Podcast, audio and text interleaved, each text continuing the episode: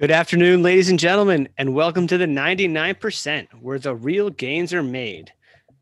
This episode is brought to you by Venga Venga Venga. Um, Venga CBD. That's the Venga actual CBD. company name. Venga that's- CBD. okay, all right, but I, I prefer to just do the VengaEndurance.com. My goodness, all right, all right. Um, I'm doing a bunch of traveling right now, which means it's like messing up where I'm sleeping every night, what time I'm going to bed, and having to wake up. And I've been using the uh, the Venga CBD Super Sleep, and it has been working. So, yeah, no, I, it really has. I really do recommend it. Um, melatonin always gives me kind of crazy dreams, and these have definitely been out there. But I've been sleeping really well. But we can do another podcast on my dreams some other time. Um, so yeah, you should check out their website and um, and see if their products are right for you. Dreams come There free. is uh, say it again, Elliot. I said dreams come free. And yeah, we'll put a link in the show notes to their website to get a little uh, percent off from the ninety nine percent. It's good stuff. I took mine this morning too. Nice. Or sorry, I I, guess I take the gel, the everyday cap caps. But yeah, Um, today we have a super fun topic. We are going to talk about preparation for Ironman Hawaii. Um, the. Well, I'm, I say that I'm excited because it's you know c- Hawaii's like the party of the year in terms of our sport, and like last year we didn't get to have it, so I get excited about Kona. Totally. Yeah. I think that especially this year, not having it last year, it's going to be even more exciting. I mean, even the races I've been to so far, people are much more excited to see everyone that like kind of coming back to a community again. So I think, I think Kona this year is going to be a really special event to, to bring everybody back together and get, you know, the best of the best on the big island again. Um, and by the time this podcast drops, we'll be, would you say, Elliot, just over 10 weeks out? Yeah, it'll so- be, if you're listening to this on the day it dropped, it'll be 10 and a half weeks. So it is it is time to start thinking about the preparation leading in because you know this is a big race. But to kick things off, we're going to talk about some of our own personal experiences there. We'll let Elliot go first. Uh, he's been there as, the a coach. Impressive. As well, I mean, you did mention that you uh, almost passed out while spectating, so I feel like that's uh, that's that's worth mentioning just to just to help set the stage a little bit here. Yeah, I, I've uh, I guess as a coach, I coached somebody who got second and fourth in the world, um, Ben Hoffman, in uh, 14 and 16. Um, and he has a new coach now. Don't worry. Um, but yeah, that was 12 years in the making. And then um, I've coached some amateurs who've done pretty well, and and some other pros who've made it into the race, and you know, not done quite as well as top four, but uh, nonetheless, we're in the mix. Um, I mean, it's hard to get there, so that's an accomplishment itself. right? yes, unfortunately, I've also coached two women who were the first women out. And if it was 50 women instead of 35, that wouldn't be the case. So my stockpile of uh, pros who've made it would have been a bit higher. But that's neither here nor there. Um, Ironman do the right thing, 50 women to Kona, and carrying on. Um, yeah, I've been there as a coach three times. Obviously, I've coached or in person three times. I have figured out ways to bypass the various uh, uh, cheering roadblocks. Had some cuts and bruises, and it's hot out there. Um, and it is a true story. I was I was uh, running alongside. Luckily enough, one of my amateur men was running stride for stride with a good friend of mine, Linsey Corbin, as she was trying to race into the top 10. And they ran stride for stride with each other for like 24 miles. So, two of the four people I was there cheering were all there together. And I was out on the roadblock, and you can't take any of the water or anything from the aid stations because the athletes need it. So, it's hot and it's humid. And I got to spend a solid like nine miles, I think, where I was leapfrogging them because you can't stay in the same position or run the same pace as them. That's illegal. So you have to sprint past them, stop, give advice, let them run past. Then you have to go on the other side of the road, sprint past, carry on. It's a hard thing to do. Um, yeah. And uh, that's my experience in Hawaii. So All right. bring water if you're going to do that. That's my pro tip. Don't do what I did. All right. So prep for a coach is, is come prepared with a lot of your own water. A lot of your Yeah, bring your own water and make sure you've got sunblock on for days. So Excellent. All right, Marilyn, what about you?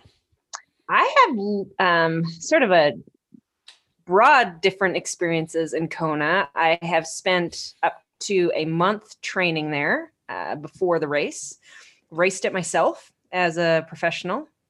I've also coached people through the race, um, a couple professionals, not as many as Elliot, but a couple. I definitely had a guy who was a speedy cyclist and led off the bike one year, fastest bike split, and then just ended up 11th. We just missed the top 10. That was a heart crusher that day for uh, top 10 male pro. I would have been, I would, would have loved that, but it was pretty exciting to see him ride the swim and ride the way he did. Um, and lots of amateurs. I've coached a lot of amateurs to Kona. We we haven't had any top three finishes with my amateurs, but definitely a lot of qualifiers and solid finishes. So so that's been fun. And I already have two athletes this year qualified to go. So so pretty excited about that. So from a coaching standpoint, uh, right from the pros, right through the amateurs for you know well over a decade, and then my own personal experience. I only raced there once myself for me as a professional, I wasn't a great swimmer. So financially, it made more sense once I'd been there once and raced it once.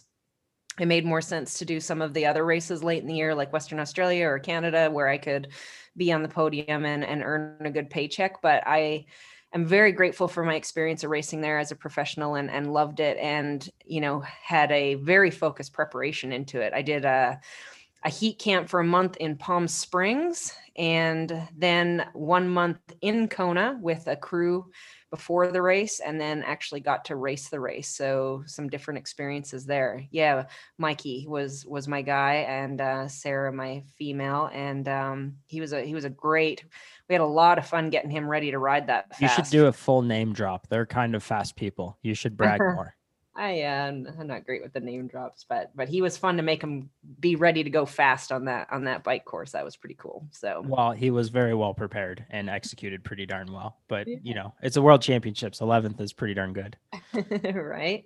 So yeah, so I'm excited about this topic to you know 10, 10 weeks out to talk about the things that that worked for my amateurs and professionals that got them there ready to go and ready to race the things that i did that i felt worked as well as the things that i did that i didn't feel work so well and i make sure that i don't put my people through that so they don't have to suffer the same way. So so lots to share there. Awesome. Yeah i uh i've had a, a couple of guys race there as a coach and yeah it's always fun kind of working them through the, the mental and physical preparation to get ready for that race. Um, and then personally it was my last race as an amateur before I turned pro, and I've not been lucky and or skilled enough to make it back as a professional. But there's still maybe another year to to try and do that. Hopefully, I can do that. Um, but yeah, my experience as an amateur was it was it was really hard. I uh, I thought it was really hard. Um, but yeah, like I'll say, you actually raced quite well at that time. Obviously, now you're way way faster, but for all those years ago, I was under the impression you actually executed quite well. Yeah, no, I was definitely happy with the day. I uh I think it it went well, but I just remember looking at the the thermostat in the energy lab saying 113 and um and being like, I don't know if I'm going to make it back. And um sorry. I mean, it's, it's, a real thought. And and I also remember like coming coming down the hill, looking at my front wheel, being like, why did I borrow these 404s? I remember my shoulders being so so tired from from that bike, from just being so tense for five hours out there. That was probably a, a pretty bad choice for my skill level at the time. You'd be all right now in those four. I, I, think I'd be all right now. Yeah, they, they, they would look they would look kind of kind of skinny now, but at, at the time I was, uh, yeah, I was scaring people swerving all over the road, um, scaring myself too.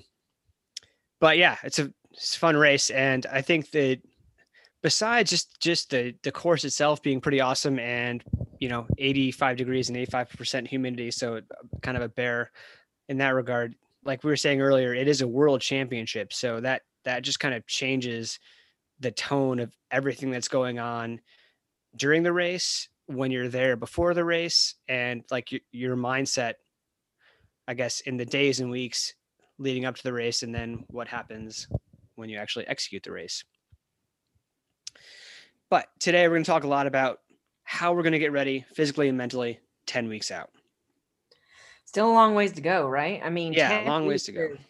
We want to start thinking about this stuff because preparation into an event this important, like you say, world championships, you know, you've got to have a really good, solid plan and be thinking about it. But 10 weeks is a long time still until an event like this. So there's some key things that people should be doing and thinking about this time, and some things that they really need to be careful that that I've seen people make mistakes um, and and you know watch them do it over and over again when you're this when you're in this sort of like two three months window out from a race like this. Number one is I mean people get really excited like we are talking about excited that you're going to the world championships in three months and so it's like so just that alone going hey I'm still a long ways away out right and it's also late in the year so your fitness is should be pretty high and you've been race if you've qualified you've probably been racing for a while already so you need to do a little check like hey where is my fitness at for this point in the year so that i make it all the way to october right i mean that's Yes. that's something we really need to talk about Uh, so if you're uh, if you're 98% fit right now, you should probably take five days off because you you've got 10 weeks to build, right? So I think people, especially in the summer, um, depending on where you are, anyways, if you're somewhere where the summer is a great place to train and you're taking advantage of that right now and you're going for it, you need maybe you need to pump the brakes and say, okay, like you're saying, I've still got 10 weeks of training left, so you know you don't need to be crazy fit right now. You need to be fresh and ready to start what might be your final big training block. yeah, I think yeah it's this like is do, do a little do a little check like hey i've already been training since probably january and i've trained enough to be fit enough to actually qualify for this event. Maybe you've got a number of half ironmans or an ironman in your legs. So you need to first and foremost do a what level of fitness am i at check? And where is my fatigue level at check? Because the other part about being ready for something like kona is you've you don't you want to be really really fit. Obviously you're going to the world championships. You're going to be want to be at your lifetime best fitness. But it's um, really important to not be at your lifetime worst fatigue level of the year so we need to make sure you're not too tired right now at this 10 weeks out the biggest question you should be asking yourself is like do i need to have a little little bit of a, a down period not should i be ramping it up to go to kona right now you gave me a funny look there elliot did i say something weird no, no, no. I hit my hat on the mic um, and surprised wait a minute, I myself. didn't say something No, no, no. I um I agree 100% with both of you. I I think the fatigue is actually more important than the fitness. I, if I was coaching someone now, I actually wouldn't really care where their fitness was. I would care where their fatigue is. And some people at this point in the year, they might be like, for some reason, not fatigued. Maybe they did just take a break. And in that case, you just start building. But what you have to ask yourself is, where are you at like physically fatigue wise and then where are you at kind of emotionally in terms of how much hard training do you have to push because you have to remember at the end of all this you have to rest a little bit you know a taper and then you have to have enough in the tank to actually go forth on race day. And you kind of need to keep that balance in mind as you're training because you are trying to you know hopefully hit a new height of fitness you've never hit before but you can't show it if you don't have that emotional energy to push on race day. And that's where a lot of people get caught up in the build up to world champs, even if it's their fifth one. They're just like, this is world champs. I'm going to go. I'm going to go. And they think that magically they'll just have that energy on race day. And a lot of times you use it up in the prep. Um, so just kind of finding that balance. So it sounds like we're all kind of on the same page. And honestly, I don't think I've ever seen an article written like that. So maybe listen to us because we know a thing or two. So I uh, just to add to that a little bit too is I always like to make sure that everyone's family is in a good place for the next 10 weeks and make sure you haven't cashed all those chips for those long summer rides like you know you need your significant other to be okay with you doing some significant training probably if you're you know working at, at normal job you're going to be busy a lot of weekends and then this entire like trip to Kona, whether your family is coming or not, is going to be all about you and not at all about them. Maybe a couple days after or whatever. But you need to make sure that everyone is on board with that plan and you've done enough over the summer to make that like super smooth because you really need them in your corner.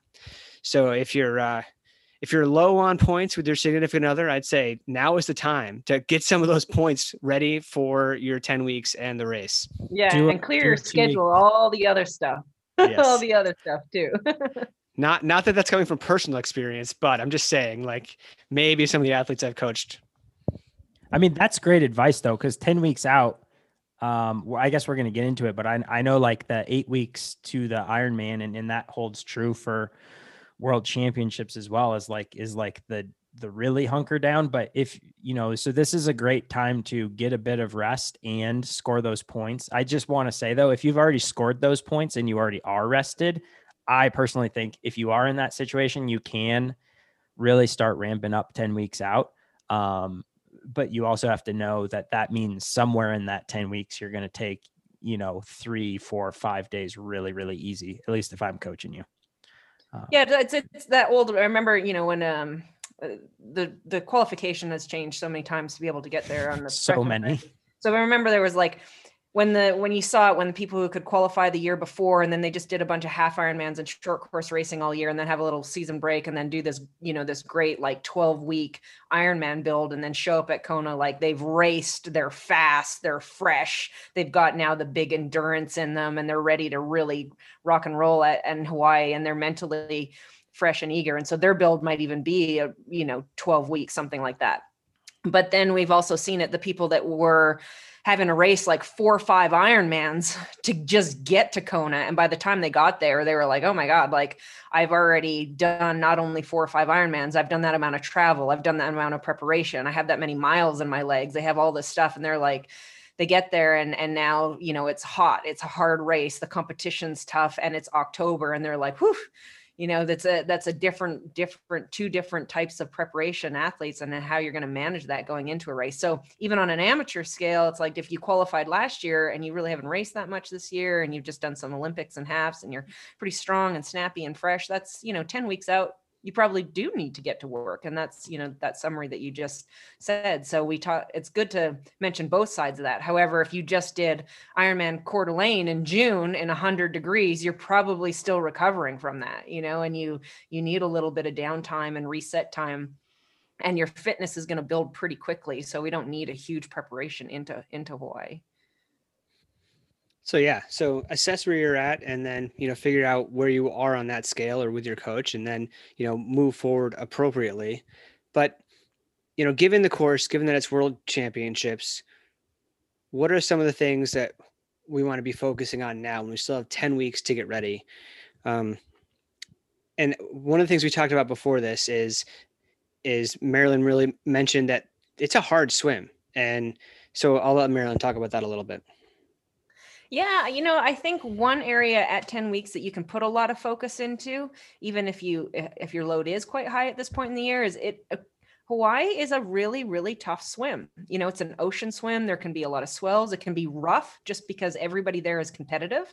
So now you're you're racing with a stronger pack of people who are more aggressive in and it's salt water. Um, you get way out there and and it can be hard to navigate. And so I always say it's very important to be swim fit for this race. And that means having a lot of, you know, a lot of swim yards in you. And and I really up people's swim training to be ready not only to swim well there, but so that that swim because of the difficulty of it doesn't take anything out of your bike and your run. Um, that's something that can really change your day. If you're swim fit and you get out there and and you hop out of the water and being tossed around didn't maybe you maybe you swam the same time you always do, but you were able to handle those conditions and you hop up out of the water and it and you feel pretty good for it and you're able to jump on the bike in in the heat and the wind and feel strong and feel good then then you know that's i think that's can be a game changer in a race like hawaii Yeah, totally. I think a lot of people do lake swims in wetsuits um, in North America, and they're probably not quite used to what it feels like to swim in the ocean, get tossed around. And like you said, now there's, you know, 2,500 people that are all about the same time. So maybe you're used to starting out with a small group and you stay with a few people, but in this race, there's going to be, you know, 500, 1,000, 1,500 people in your pack the entire time. And that's, that's a different that's a different feel to still be hitting someone's arm after an hour of swimming rather than just dealing with that for the first five minutes. So kind of wrapping your head around that kind of cognitive load um, yeah it's, it's definitely a, a different swim. And you are always going to try to solve for speed but for this race in particular you really do want to also solve for fitness um, for all of the reasons marilyn said. And the the water itself is relatively warm and the chance of there being significant cloud cover over the top of you is not very high and you and you don't get a wetsuit. So if you are relatively fair skin like you're getting burnt in the water. So like your burn starts early. And i think a lot of people forget about that. That's just one extra hour where you're in the sun and that's where that extra swim fitness kind of like balances out the the role of the waves as well as the competition around you um, and so, however you want to go about skinning that cat, it's definitely more important in this race than most other races. Do you have anything, Elliot, that you do to kind of like increase swim fitness or any tricks to get ready or open water? I guess tricks is the wrong word, but any tools you use to help people get ready for open water, um, especially for this race if they're not used to swimming in an ocean? Um, n- no, I mean, obviously you try to swim in open water as best you can and, and try to swim in an ocean if you can. But really it's just like more continuous. I, I don't give most people all that many continuous swims, but in preparation for Ironman Hawaii, like longer continuous swims or like something like thousand reps, which is not something I really hardly give anyone ever. But for Ironman Hawaii, it's something I give out quite frequently. And it's specifically for all the reasons Marilyn talked about. And we didn't talk about that beforehand. So we're on the same page. Yay. I'm glad that happens pretty often. yeah, it does seem to. But yeah, so that I guess I and and I I don't think if you would have asked me this beforehand if I would have been able to say that, but 100% like going through people I've coached, it's always just because in the background of my mind, you just know this like you have to be fresher coming out of this swim and the only way to do that is is like longer continuous swimming. And that might be one of the first people I ever met in this sport is a guy who's won the swim at Hawaii um, at, at, he, it was back when the pros and the age groupers uh, went at the same time, and he's won the swim at like I don't know nine or ten Ironmans. Um, John Weston, if you're listening to this, thanks for the help. Anyways, um, but he would just you'd watch him training, and and of course he had an amazing stroke and all that, but he was just always harping on like, yeah, I do these continuous swims not so I swim better. I do them so I run better because you know running was his like worst thing. And he's like, I just need to be not tired. And sure, he's an amazing swimmer and he's getting out of the water really fast. But then I just started noticing like it held through more so in this race than any other race. Um, like you can see that swim fitness transfer over to run run speed, hmm. which is kind of wild. But anyways, there we are. Um, yeah, I remember talking to uh, another really good swimmer, and he was kind of saying, "Yeah, like, you know, my wife and I just jump in and swim like three or four k straight," and I was like, like regularly. He's like, "Oh yeah, like at least a couple of times a week," and I was like, "Whoa, I like, I never do that," but it, uh, you know, they have the fitness to be able to do that and keep it moving pretty well, which is, you know, if you make it to Kona, you probably do as well, but maybe someone who's a little more beginner wouldn't want to do that. But I think that, you know, being being able to do that, yeah, can definitely help you uh, feel swim fit on the day. Yeah, scale it to your form. If you're not going to win the swim, maybe you know, like like the people I coach weren't winning the swim, but like Ben would have been doing thousand reps. But I know for a fact, I think one time I gave him a 2K straight at race pace, but everything else was more in that 1500, 1000, 700. And then people I have who, let's say, are like our swimmers are doing more stuff like five, six, seven, eight hundreds, occasionally thousands. Um, but that's kind of like skilled or scaled to their skill level. And I think sure, anybody sure. listening could, could do that as well. Yeah.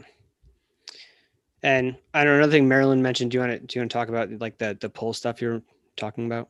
Yeah, I think most triathletes are pretty familiar with, and especially if you've qualified for Kona, doing a significant amount of pulling work to be a good open water swimmer and having that that strength in your upper body to be able to handle it the the difference that I do for Kona versus uh, other races through the year is it might do a little bit more just paddles only, and and that that's also dependent on person's fatigue level that they're able to maintain good body position and um, and how good a swimmer they are. I mean, we're not doing any good to take that pull buoy away if we're losing good body position, but if we've established that they're already a pretty good swimmer and um, you know they're they're able to maintain good body position then we take the pull buoy out and do some paddle work some you know short sharp powers type stuff with the paddles and that's going to help you be able to handle know some of those swells and some of the the conditions you get out there you want to be able to change like you said earlier jesse change your cadence a little bit out there to manage those swells and have the strength to be able to do that. So we can be as fit as possible but for maybe some athletes if strength is an issue in in something like the swells in the ocean that can that can be pretty tiring and and you lose a lot of speed if you're not able to handle that. So doing that you know it would even be and what might surprise people is that it's not bigger paddles it's actually smaller paddles higher turnover no buoy or um, maybe even band only and that kind of stuff will really help with with good ocean swimming and being able to have the power to be able to to navigate it when it gets rough out there in the back half. Awesome yeah i think you know triathletes can kind of get married to that pull buoy so spending a little bit of time without it can be can be good Elliot, you good? You uh I'm you just duck listening. I'm duck facing listening- over there? All right. All I'm right, cool. listening intently. All right. So, you know, one of the big things we have to talk about is the heat and humidity. And I know we can't outline the perfect preparation for every specific athlete, but uh, obviously you guys address getting ready f- for the heat and humidity for the day. Do you guys have a specific heat protocol you use? Does it, or do you have like, yeah, I don't know. How do you, how do you start working on that now with your athletes? Or do you, maybe you wait, I don't know. Who's to say? I, I like if if if I was coaching you for Hawaii, uh, we would be talking about it now. And then with the pandemic, it's been kind of rough because a lot of people lost sauna access. Um, but sauna, hot tub, both work. As does just you know living like you guys in Tucson, living in a super hot environment. I don't see as much of a need for day to day heat training if you're just living in what I consider oppressive heat, which is also what the race is. Um, so yeah, it depending on the athlete, I off I basically have people ease into heat training, and so like what one athlete at the peak of their powers maybe is up to four or five sauna sessions of 20 25 minutes a week, but it might take you like years to build up to that because you know if you spend two hours a week in a sauna that's going to massively affect your swim your bike and your run and the amount of energy you have for that swim and bike and run. So yes you're heat training for the heat but you're also taking away from a bit of your swim and your bike and your run. So so just keep in mind if you've never done heat training before you want to in my opinion you might only start those saunas at 10 12 minutes and just do you know one or two a week and just see how you feel and then you know maybe you build up to let's say 3 at 15 minutes that doesn't sound like much. It's enough to do something and it's enough to not shoot yourself in the foot. And ultimately when we started this conversation we were saying you need to not get too tired in this training even though you're trying to do everything right. So we do want to add that in but you want to use it sparingly unless you're experienced with it is kind of my two cents I think the main thing that people can start really dialing in this far back, and the most important thing is how they're you can tr- and you can train your body to do it starting this far back is how what your nutrition is going to look like in the heat. Because what your nutrition looks like in a normal race and what your nutrition looks like in a race like kona is is really different. Number one how much dialing in you know that's that sweat rate how much fluids you're going to need how much you're going to need and then be able to train yourself to be able to actually handle that much fluids is really important. How much sodium are you going to need? You know um, other races you might get away with not using any. Maybe you're maybe you don't need to add additional sodium but you want to figure that out now and, and start to practice it. Then what type of nutrition are you using? Because when it's really hot and humid and you're racing at a, a higher work rate what your gut can handle is also different. So you might normally use bars or all kinds of solids or all of these different things. And then you get to a race like Hawaii, and that's what you're used to racing on. You say, This nutrition plan works for me every Ironman I've ever done. And all of a sudden, your stomach's really tightened up in knots, or you're, you're vomiting or have GI distress or something like that. So, really knowing what type of nutrition, how much hydration, how much sodium, and then training your gut to be able to handle that and being able to handle it under stress in the heat. So as you do this heat training that like Elliot's talking about and, and we'll can continue to touch on, it's what nutrition is really going to work in that as well. And and that's something that by the time you get to that four and two weeks out, you've got it practiced and nailed down like you know you you just know it you know exactly what you're going to use and how it's going to work I mean, in my opinion, I guess if we are going to summarize two things right now, you'd say make sure you're rested heading into this final push. You're not exhausted. And two, start your fueling protocol ASAP. Even if, you know, like every, every workout that you have a chance to practice eating and drinking in hotter environments, like that's probably more important than anything else um, in your training for Hawaii. Um, yeah, I have a lot of comments to add in here, so just just yell at me if I'm if I'm rambling for too long. Please tell um, us. so yeah, I guess first thing is touching on like the the the passive protocol, like hot hot tub or sauna. Um, the cool thing is is that has a pretty fast stimulus, right? Like you do it once or twice and your body starts to adapt. So if you get in six, eight, 10, 12 sessions, like your body will will start to adapt pretty quickly to those. The bummer is you lose those adaptations just as fast. So, like, if you're going to start them now, I think that's great, especially if you're kind of slow rolling in, like like Elliot was talking about. But I think you need to remember that like you can't get to three weeks out and say, okay, I'm like good. I'm going to drop the heat protocol now because I'm tapering.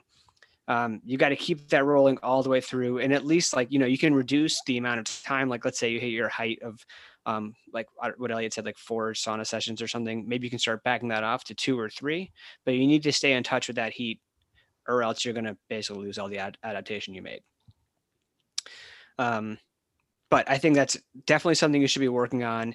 And I think that's a really good protocol to get you like heat adapted. But the one thing that doesn't do is what Marilyn talked about that doesn't get you actually ready to perform in the heat. That gets your sweat rate up, it gets you ready to like start to handle some of that heat stress, but it doesn't get you ready to say, okay, like, can I actually perform in hot environments?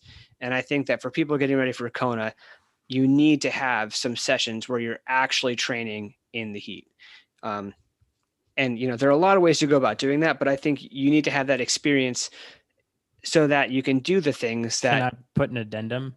Actually, training in the heat and fueling and hydrating. Right. That was implied. Well, that's what I, I just like, want to make it dead yeah, yeah, clear. Yeah. I just want to make it dead clear. If you're if you take away one thing from today, that's it. Right, and that's yeah, that's that's where I was going with that. Is that yeah, you need to you need to practice that. And like Marilyn said, you need to be like, okay, like if I'm riding at intensity, can I chug three bottles an hour or can I chug four bottles an hour? And how many calories can get in? Can I get in? And you kind of need to do these experiments on yourself before you get to the race. And you need to try that a few times. And, you know, I would also recommend like spacing those out. Like, like you guys have said, that is like super stressful. Like, so you don't want to do a ton of those. Um, but I think that is really important and and yeah, practice your nutrition, practice your fueling and train your gut to be able to digest food and fluid while you're really hot because if you haven't practiced that, you haven't trained that, you will not be able to do that on race day. I can I add in? We're both. I was going to say so on that so like obviously you might be talking about like a 5 or 6 hour ride or a 2 plus hour run where that becomes really important. Um, but I also think like, and, and maybe if you're listening to this, maybe you're only going to do two six hour rides or two five hour rides and, and two long runs, and that's fine.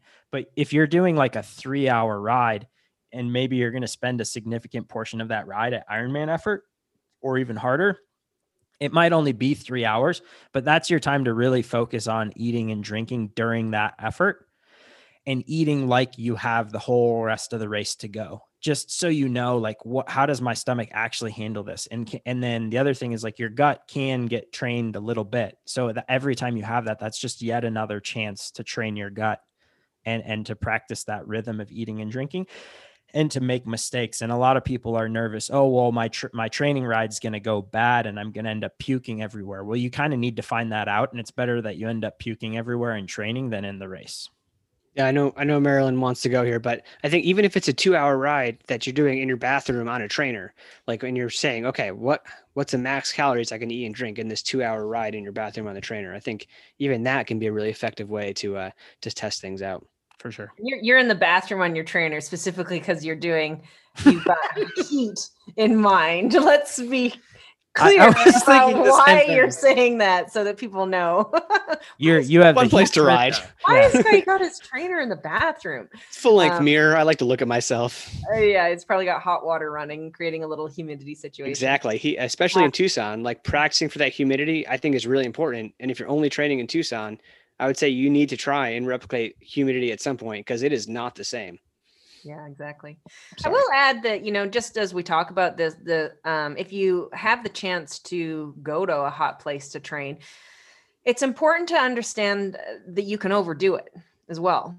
Um, you know, like I said, when I raced Kona, I went to Palm Springs for a month where it was like over 100 degrees every single day, and then I went to Kona for a whole month before the race. So that's eight weeks in the heat, and honestly, that was that was a bit too long that was a bit too long of very hard training in the heat and and i would do that differently. I've also done plenty of other hot races where i have done it differently and my heat training and exposure was limited to about a three week build and and then got out of the heat just before so like the two final weeks before so did a good three four week build in the heat did all of the things that we're talking about made sure i stayed cool when i wasn't training and really looked after myself well when i wasn't actually doing sessions.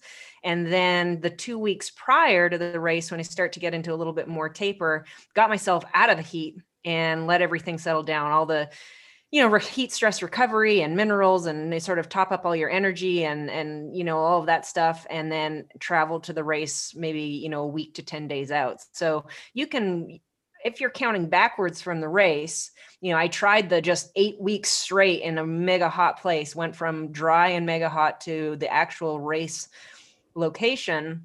And for me personally that was just too much. By the time i got ready to race day i was cramping a lot. I was overexposed i was i was overdone in terms of the actual heat training itself and but the the opposite protocol of working it backwards from the race day get there 10 days 7 days out the week to maybe 2 weeks before got out of the heat exposure but then the 4 weeks before that did a good concentrated heat training block to work on all these things that we're talking about very specific training in the heat and then when not training staying out of the heat that worked really well i know um uh, this might go be dating myself and going back a little ways. I know Peter Reid used to do a very similar protocol for Hawaii every year. This is the only thing I wanted to talk about all day. Oh yeah, so Take it. people It's so good. Some It's so people good. might have to look up. Might, I might have to look him up, but he won Kona several times. He, he was a phenomenal athlete, and um, that was actually the protocol that he used. The the latter one that I talked about, where you do exposure and then go away. And and But so how did he do it? He went to Hawaii and stayed at 5,000 feet where it's significantly cooler. But then he would train in it. So got out of Correct, yeah. correct. So what I'm talking about is you have you train in it. So like Jesse was talking about, you you understand what you feel like and get the exposure while training under stress. But then once you're not doing that, you know, I've seen people make the mistake. Well, I turn off my air conditioning and I, you know, don't do that to yourself. Stay cool and look after yourself when you're not training in it. So he would go down into Kona, train, get accustomed to it, knew what he felt like in it, go up to 5,000 feet for a number of reasons, altitude and cooler he would do that for about four weeks and then he would go back to victoria for the week or two weeks before the race totally recover from that build then fly to the island you know the week of the race and be ready to rock and roll. And so you know there is different ways to do it. Um other people might tell you something different. Maybe an, an eight to ten week heat camp Well- works for some people. It certainly hasn't worked for me. No, I like literally this was the only this specific story was the only thing I wanted to talk about. didn't today. even talk It's so awesome that you did that. Um I can't remember who I was talking to, but we were talking about it like it was for this exact reason. Um and uh anyways, the the reason this is so good is you can look through the history of the sport of so and so went to Hawaii 6 weeks before the race. They're going to be so ready cuz they're living in it. And the only person who's ever won the race or like really performed um, to their highest level when they did it is Peter, and he's also the only one who went up in elevation. and also Everyone- went home before Yeah, he did both.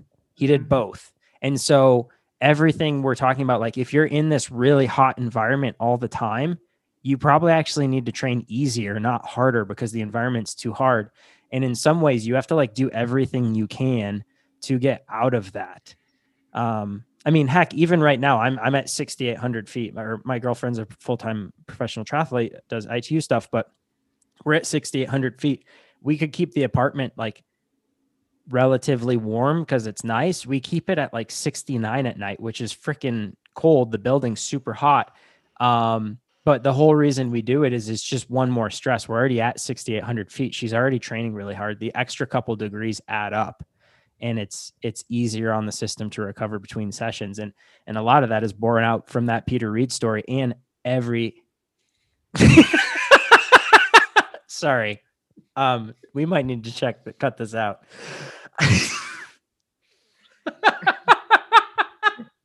Sorry. So yeah, I mean, stress is stress, right? And your body interprets it all the same. So whether it's heat stress at night or just walking around going to the grocery store and just sweating your face off because you're doing that in the humidity, that's that's all stress your body is dealing with. And I think, you know, people always just look at training stress, but you know, that's all that stress adds up and it's actually could be taking away from positive training stress you could be giving yourself, right? So you want The to keep the positive that- stress. the last part of that story, I think that hopefully I'm I'm you know if he ever listens to this, hopefully I'm describing. Wouldn't that be accurately. he's on awesome? a bu- Right, he's on a bush awesome. plane somewhere But like, yeah, but I think also the part of that story was that not only would he go, he would do the heat training and and do that part of his block, but then when he went back to Victoria for that period of time, it was in that block of time where the speed and sharpening came into play. But he went home to cooler, cooler conditions much Um, cooler and so was able to because like you said you know you're not really able to hit effort necessarily as high in the heat that you might need and in that very last sharpening phase right before world championships he actually removed himself from that went home was in his home environment it was much cooler was much more relaxed away from altitude all the stressors did the sharpening got a little fresher got the speed and then went to the went to the island ready to go. So that's another part of it too um just to you know get people's wheels turning and thinking about when they well because because we're at this point where we're 10 weeks out you've got all this time to plan all of these things and and really look at it in blocks and how you might what you have access to what you don't have access to how you might show up there best prepared um that that kind of you know yeah luxury heat, time, I heat stress is great but it's also dangerous. It's just like running fast and training right? It's great until you're broken. Right. Um, awesome. All right, that was uh, that was a good chunk of time on heat.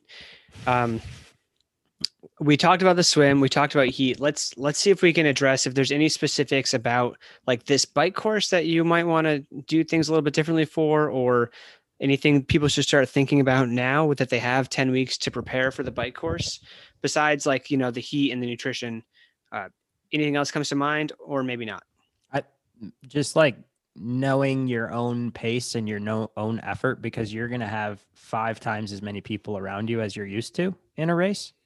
And even if you're if you're used to being off the front of a race good luck. You're not getting off the front of this one um unless you unless you're coached by Marilyn and then eventually get caught on the run but at least on the bike you'll be off the front um hey, I got some good runners. It's just that athlete.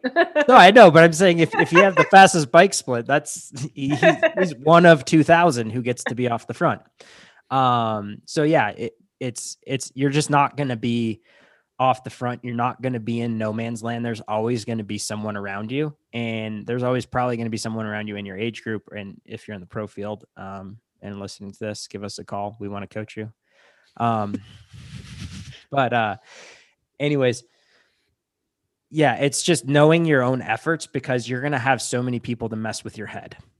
And it's not that they're going to be doing it on purpose. They're just going to be doing their own race. And there's going to be a lot of people who are super, super amped. And the first 30, 40 miles, it's really easy to ride fast and it's warm, but it's not that warm yet. And it doesn't really hit you. And there's a reason you just see people barely pedaling the last 10, 15, 20 miles into the course. So the biggest thing is just learning an effort and learning an effort that you can do for 180k Um, that's that's what I would say for this course more, more so than anything. It's like it's the opposite. It's it's like less so about how fast you can ride and more about just knowing your own pace and having that internal clock and being able to see just absolute chaos and, and tons of speed around you and being like, it's cool. It's a long day. I'm gonna do me. So that's what I would say. Yeah, from my from my perspective, um, it really is going to depend if you're in the amateur race, you're in the pro race. Those two preparations are going to look completely different. As far as the course goes, just hands down broad paintbrush, it's way hillier than what people think. Um, and of course, we know it can be really windy. Now, it hasn't been super windy the last number of years, but it's it been has, more breezy lately. Yeah. So it's kind of like if you go through history, it has the ability to be extremely windy, which you want to be well prepared for that in case it is. Now, in recent years, it's been less windy and more hot and humid and sort of frying you up from the pavement. Um, but it's hillier than what you think. So you you know take a look at that course profile and the elevation. There's you know really good climb up to Hawi, um, be able to descend well, coming back down from there in, in straight wind. You want to be well practiced on that on the wheels that you're going to race on. And there's a ton of climbing coming once you turn back on the Queen K and you head back to town. There is a lot of climbing and in the back half of the course. So that's something that as you map out your your key rides to study the course a little bit, watch some videos, check out the profile. It's not just a flat rolling TT in your aero bars. It is it is hilly. So be ready for that. Yeah, I really like doing like I guess if you can simulate the train, that is that is a great a great way to do it. Because um, that last thirty miles will chew you up if you're tired, and you will lose so much speed from just dropping a little bit of watts and not holding position. So I, I feel like I, I like progressive Ironman pace rides to get ready for Kona, especially maybe more so than like an Ironman Florida or an Arizona where you can kind of soft pedal it in if you're kind of cracked and you won't lose that much. So, you know, like still in that Ironman range, but let's say your your first set is 5% lower and then your last set is 5% higher to practice finishing strong and just getting that that headspace of like okay i'm going to ride the last 30 miles a little bit harder than i rode the first 80 I think I think practicing that early on and then getting in that headspace along with getting in the headspace of yes i'm riding with 2000 people that are really fast. So i just need to stay in my own race like like you guys were talking about earlier. I think um i don't know. Those are both things i like to think about getting ready for a big race like this and then getting for a race ready for a race that's hard at the end like this. So what's interesting about you both saying I'm listening to and you're both saying, you know, um, which I think is great advice on on 90, let's say 99% of people, just for fun of it, that this race in terms of mental aspect and execution, staying within in your own race is going to be really, really helpful so that you don't blow yourself up or blow up in the heat or react to too many things um, that are going to put you in a hole. But I will tell you that when I prepared Mikey, we we did the opposite approach. We prepared for it to be like a bike race for the whole first yeah. like half of the race. And we literally i mean we did motor pacing sessions. We did very specific prep to be fit enough and handle the fact that look you're going to probably be with 30 guys going down the queen k that are all really strong. And it's going to be a very dynamic race for a long period of time. And you need to be able to one handle that. Two know what to do in those situations. Three how to fuel in it and and regulate your own effort based on what's going on and and react to the right moves. And then again finish strong coming back when everyone else is tired. I mean you know there used to be guys that that that won a lot of races and set bike course records by just being real steady at the front and letting every all the guys do the dynamic work and blow themselves up and then catch them in the back half. Not because they were any faster. They were just they would just uh, didn't slow down. Mitch Anderson was famous for that in most of his races, and he was an animal on the bike. But um, with Mikey in particular, not for most races, but for this race in particular, we we specifically prepared for being ready to handle that and know exactly what to do and and handle it on all aspects and then be able to finish strong and that that really showed up on race day. So That's... so there's there's different ways and obviously if you're if you're racing the amateur field you're probably not going to take that that um that Well, I was going to say my Maybe advice was purely for amateurs, and Ben prepared the exact same way that you're talking about as as Mikey, and it makes Mm-hmm. sense since they're friends, uh, and apparently, you know, and they've got like minded coaching. But uh, yeah, that's it. That's a hundred percent true, and that's one thing I think that you need to keep in mind. That's a very good point. Everything Mikey was doing made sense for the most competitive Ironman of the year for somebody trying to be at the front of that race. You're pro if you're listening to this, you're probably not that person. And and when you read a lot of articles, you're reading articles about often people trying to win the race and what you're trying to do, particularly on the bike course, is a lot different. And there's so many people in the amateur race. You can say, I'm going to be at the front of the amateur race. The depth is even more, and there's going to be even more people who are willing to totally blow the first 70 miles of the ride and not really know it. Um, so it really does get chaotic out there uh, in the amateur field more so than anything. But you're 100% right. Like, That's what I mean. Ben- like it's two totally different preparations and and just being ready to handle that climbing all the way back and finish strong. Um, regardless of which race you're in, that's like the key to that race. Knowing that once you turn back on the Queen K and head home and be able to handle that really well, that's that's a really important part of this race. for sure. And you have to be able to fuel and drink. If you're, you know, like if you're Mikey or Ben, you got to do the same thing, except at a crazy high speed. Nice. Sorry, I was having some technical difficulty, but I'm back. That was a, a great summary, you guys. I know this episode is getting a little bit long, so I want to talk about the run, but I want to keep it somewhat brief. So, uh, so Elliot, no giant tangents here. Yeah, I was going to say the run. a lot of the run is predicated on on fueling.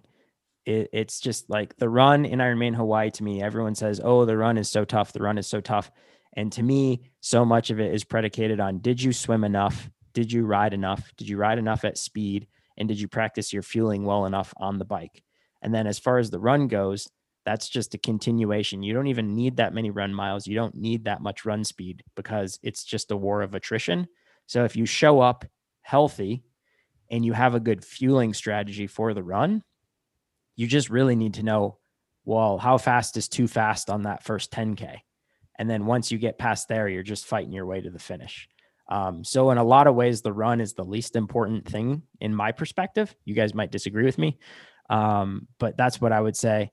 And sure, you're going to do a little bit of run pacing, but that's that's the general gist of it. Is figure out your fueling on the run. Figure out how fast is too fast. Once you know that, I more or less think you're good to go, and spend more of your time figuring out your swim and your bike. Jesse, you look like you're disagreeing, so go ahead and disagree.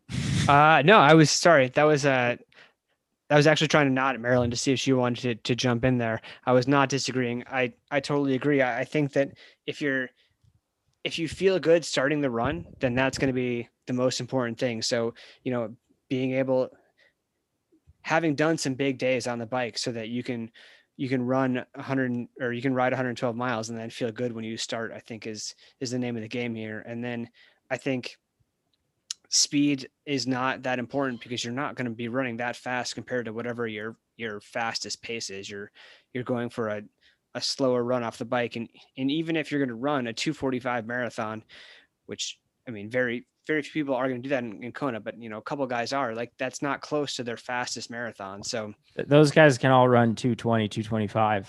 You Yeah, know, so at the absolute least 230. So so you're dropping almost a minute a mile per slower so like you know it's not about running fast. I would say you know if you're thinking about how, how to prepare for the run like you said make sure you're ready for the bike make sure you're strong. So if you're going to do anything i would say yeah do some run pacing run a bunch of hills so you're really a strong runner.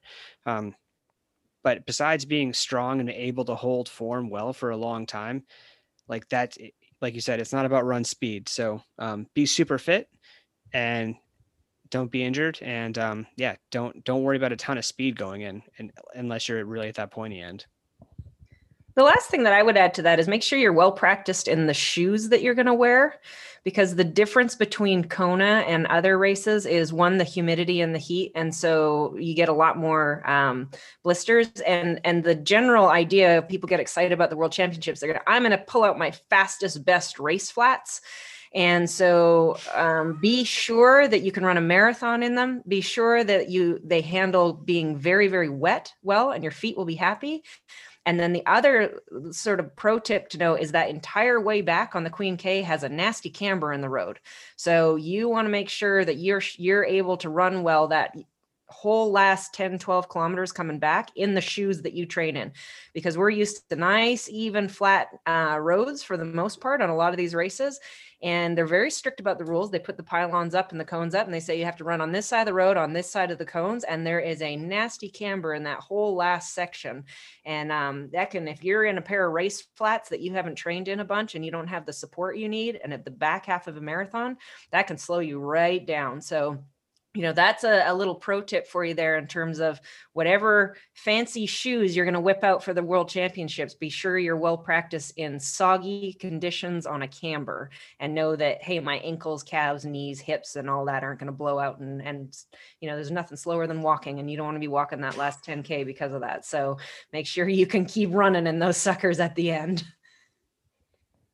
That is a good tip. I guess yeah. the other the, the only thing we didn't really touch on is also just chafing in general and with the salt water and the amount of sweat you're going to sweat um, you want to make sure you have your chafing situation figured out pretty well from the start of the swim to the end of the run yeah, I think yeah. you know there's a lot of tips that we could add for Kona in terms of race day and race day execution. I think as it gets closer, that's a whole nother podcast. So there's like so many things that we can talk about. But in staying true to the theme of 10 weeks out, the things that you can start to prepare and start to think about. Um, you Get know, those miles the, in your shoes. You know, I think you know we've we've given people a lot of really good food for thought here today.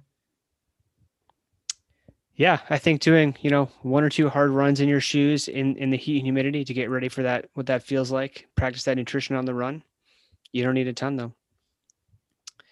Um, awesome guys. Well, I love talking about Kona. I am excited to do it again once we get closer and talk about a little bit more race execution. I know we all kind of wanted to go there in this one, but I, I appreciate you guys holding off on that too much. Um, anything else for the good of the order? I think that gives people some good things to start thinking about 10 weeks out. You know, if, if people have questions or they're uh, starting to put a plan together and they want to maybe run a few things past us, you know, ping us on the social media. Jesse puts it up every week saying, Hey, what are your questions? Start throwing them there for us and, and we'll get to them as we get closer. So, you know, send us, send either any of us uh, the questions or even just up on the podcast questions and show notes and stuff like that. Awesome. Yeah. Thank you guys for listening. And if you like the podcast, tell a friend. Thank Please you guys. Do. Thanks. Thanks. It was fun. Bye. Bye.